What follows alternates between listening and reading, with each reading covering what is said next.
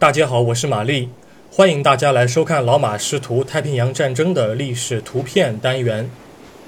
今天是二零二一年的十月十三日，我想展示的是一张一九四二年同月同日所拍的照片。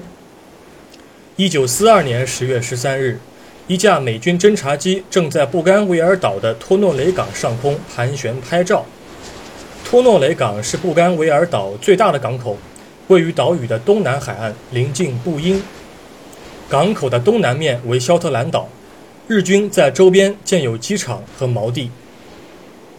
两天之前，也就是1942年10月11日晚上，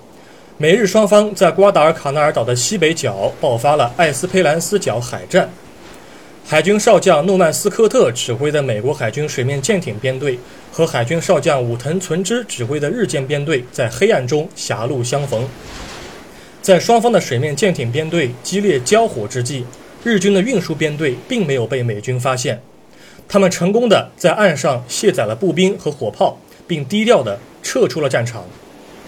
照片中较大的那一艘舰艇就属于这个运输编队，为日本海军的水上飞机母舰日进号。此时此刻的日进号和其他日舰正在向空中的美军侦察机开火。我们同时也可以隐约地看到照片中央的防空火炮烟幕。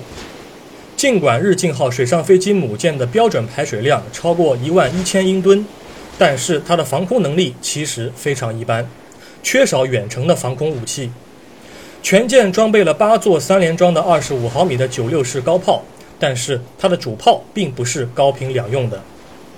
由于亨德森机场的美军战机掌握了昼间制空权。因此，日军需要使用高航速的舰艇在夜间完成输送工作，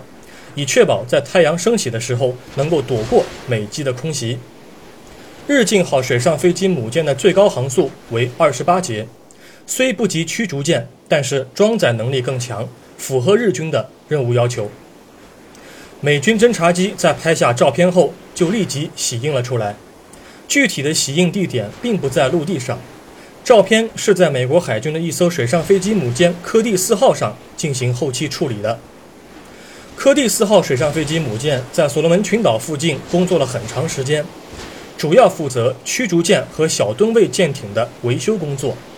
物资补给工作，充当旗舰供高阶军官开会和指挥等等。本照是美国海军官方照片，现在收录于美国国家档案馆中。官方编号为八零杠 G 杠三幺五幺四，感谢您收看今天的节目，我们过几天再会。